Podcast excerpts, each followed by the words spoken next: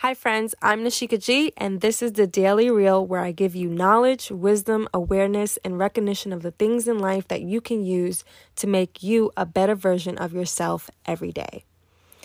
You're taking care of everyone, but are you taking care of yourself?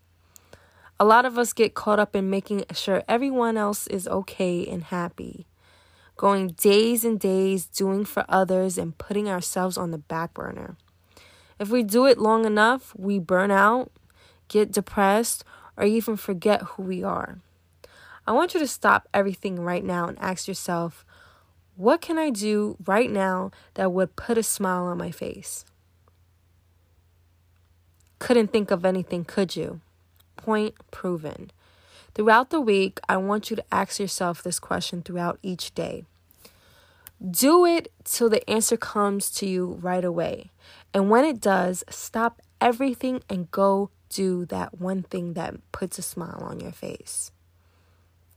This is the Daily Reel with Nashika G. Thank you for tuning into the Real Talk Lala podcast. Catch you again tomorrow.